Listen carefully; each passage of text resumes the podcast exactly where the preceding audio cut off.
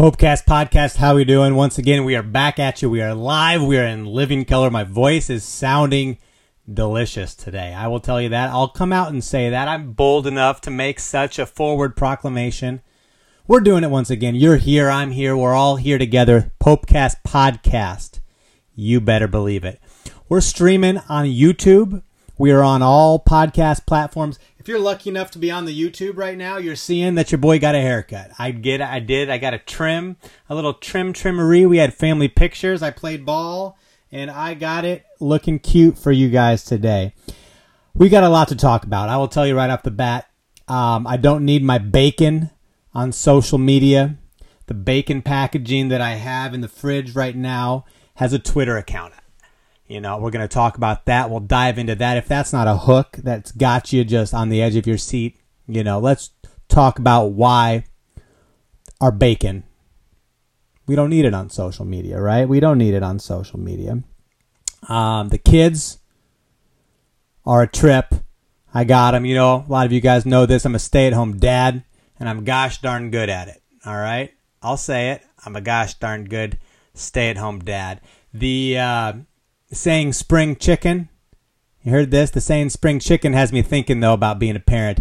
If a spring chicken is a young fresh chicken, then at the very best, I'm like Thanksgiving turkey right now. Okay, it's Halloween season, but I'm I'm a Thanksgiving turkey.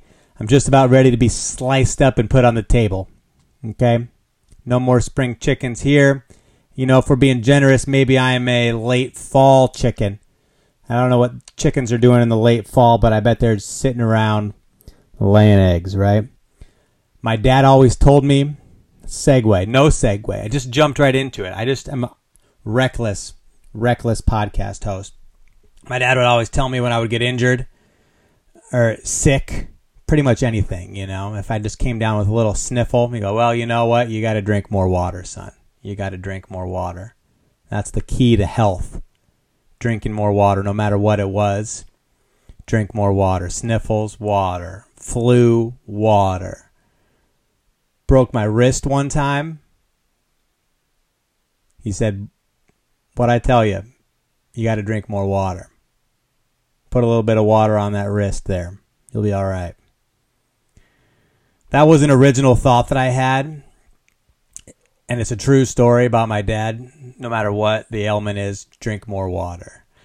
Um, until I and I also realized that it's it's um, it's a Chris Rock joke too. You know his put a little tussin on it joke. Rub a little tussin on it. It's a hilarious Chris Rock joke. It's also a uh, mildly funny Ian Pope joke about water. So, what are we doing? You know, we're living life in the fast lane. I want to know this. I want to know why garage door openers only get credit for half their job. Right? They're closing that door too. Gravity's not doing all the work. At the very least, they're releasing it, letting it start to come down. Garage door opener and closer is a little wordy, I guess. Always be closing. I like my garage doors like I like my salesman. Always be closing. We're not just opening. You got to open it to close it. You got to know when to open it. That reminds me of a song that I wrote with my daughters a little while ago. This is a great song. It's possibly a cu- country it's possibly a country western classic in the making. Okay?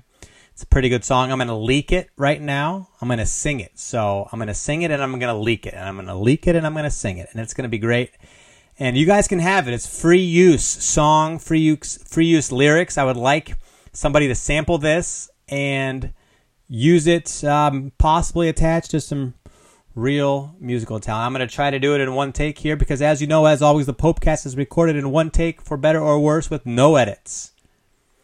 No edits for better or worse, oftentimes for better, many times for worse, as we know, as we found out in the past as we'll find out again in the future. Here's the song without further ado, a country western classic that I have recently written with the help of my daughters at the dining room table.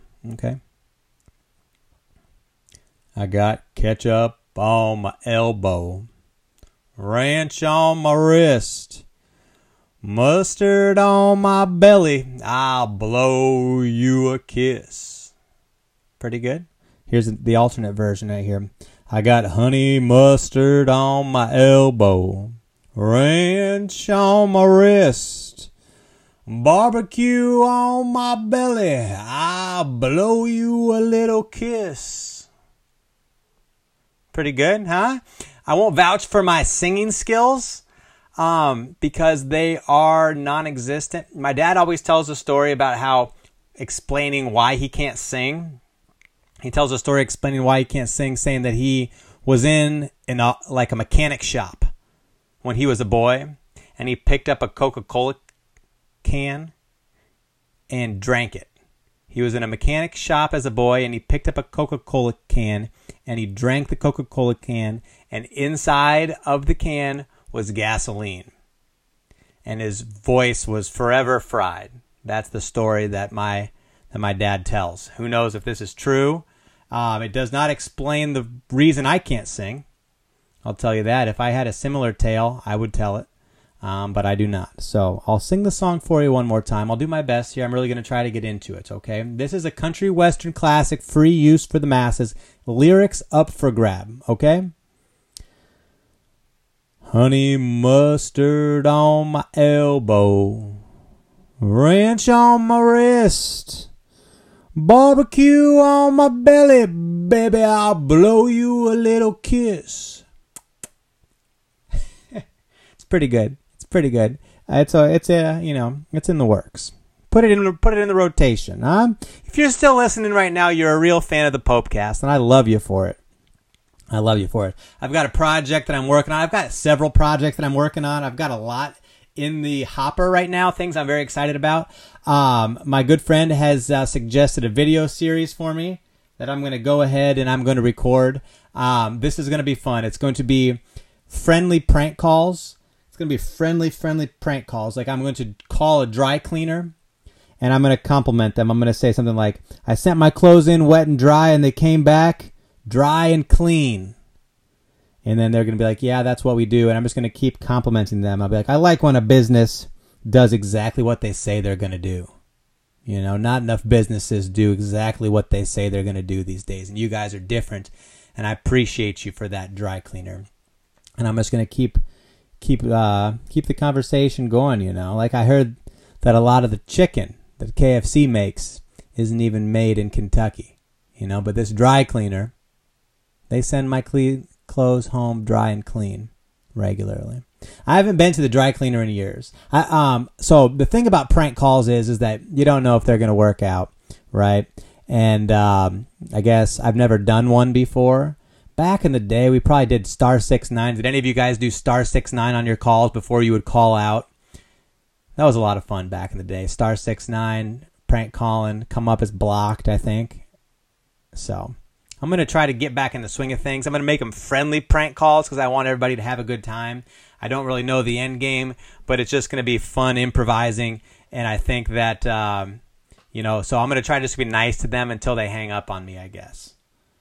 Pry for information. Look for a fun quote out of the dry, dry cleaning employees. Um, yeah, we'll see how that one goes. So that's the first idea. The second one is much more concrete. My dad owns a 54 Ford school bus that is it's been through the hopper, it's been through the wringer.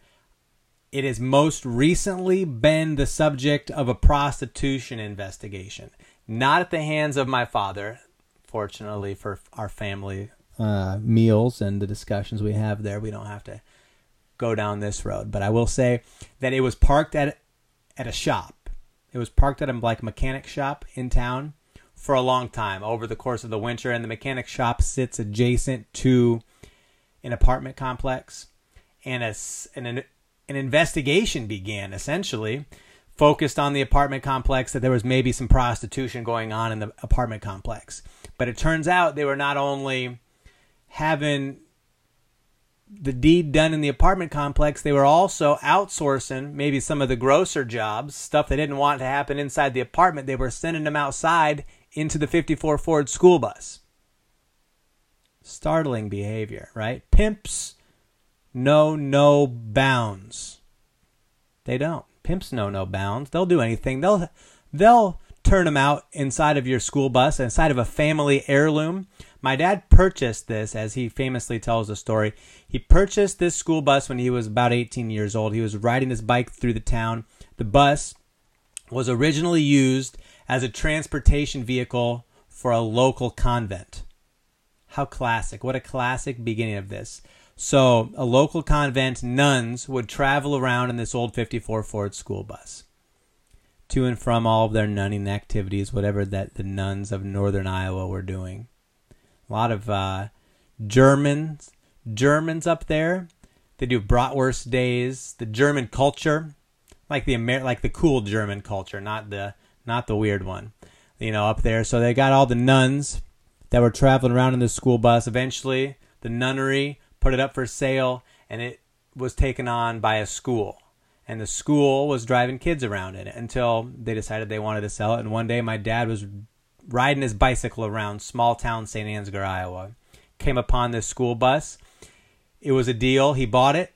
He scooped it up, and it was from that day forward. It's been in our family, and it's been. Um, I've had many memories in there. We used to go look at Christmas lights in there all together as a family. We used to just ride around it was parked. By he built a deck on top, so there was a ladder up to the roof. Just all sorts of hijinks as a kid in there. The entire inside was carpeted. There was no seats in there. The walls were carpeted and the floors were carpeted. And this is probably why local prostitutes found it so welcoming. In hindsight, it makes sense. It looks like it may be um, made for it, you know? So, bachelor parties back in the day, my dad and his brothers tell wild stories of all these hijinks that happened on this bus. You know, so the stories are endless. There's lots of good stories in there, and I'm going to capture it all in a documentary film. So, first things first, I'm having a bunch of B roll shot. Got a friend um, who's in the industry who's going to go through and just shoot inside and out, beautiful B roll. And then I'm going to sit my dad down on the front steps of the bus, and we're going to do an do an interview, and we're going to get him to spill the beans on the stories and talk about why it means so much to him. The bus currently sits basically undrivable right now. Um, it's currently like a rusty blue color. Like I said, um, nobody will go in it because of the prostitution. So it needs a little bit of TLC, and who knows if it's ever going to get it. You know, but lo and behold, believe it or not, you know, a lot of wives aren't up for the bus sitting out front of houses, aren't up for sinking a bunch of money into an old school bus. So, what are you going to do? You know, the uh, bus legacy could only be saved by a documentary film. It would, of course, love for it to be fixed up and return to some of its old glory. I know my dad would like that a lot too. So, step one, the only thing I can do, the only thing I can really offer is to try to documentarize the film. And um, having never made a documentary film, I don't know where to start. But I will start, I guess, with a trailer. I can make a two minute trailer. I'm going to have, like I said, my friend's shooting a lot of the beautiful B roll. So I know that a lot of that will look really professional. And then we'll try to get it edited together. So stay tuned for that, right? That's going to be cool. I'm going to post that on the YouTube channel um, when it's done, and then we're going to um, we're going to see what happens. You know, the and has anybody else misheard the famous uh, lyrics from The Little Mermaid? I can show you the world, shining, shimmering, Splenda. Shop. I'll do it again. Now this has been a singing episode. I can show you the world, shining, shimmering, Splenda. Put Splenda in your coffee today. Unheard advertisements from the past, okay? So that was um, a non sequitur. This show has been full of non sequiturs today and good things like that. Machine Gun Kelly and Megan Fox, whenever I hear their name in my head, I always like jumble them. I dyslexia them into Machine Gun Fox and Megan Kelly. Megyn Kelly, the Fox News anchor, and a Fox holding a machine gun. So, um, I don't know what to make of that. Besides that, that's what my brain does, and so I've got a visual now of a uh, Machine Gun Fox and Megan Kelly, and Fox News just uh, having a heyday covering it. They would be excited to cover it. They would be uh, intrigued by the fact that the fox is holding a machine gun. They would overlook the fact that it's some sort of. Anyway, I don't know where I'm going with that. There's no nowhere good I'm going with that. Besides, uh, Megyn Kelly of Fox News, in my mind, is dating a machine gun fox.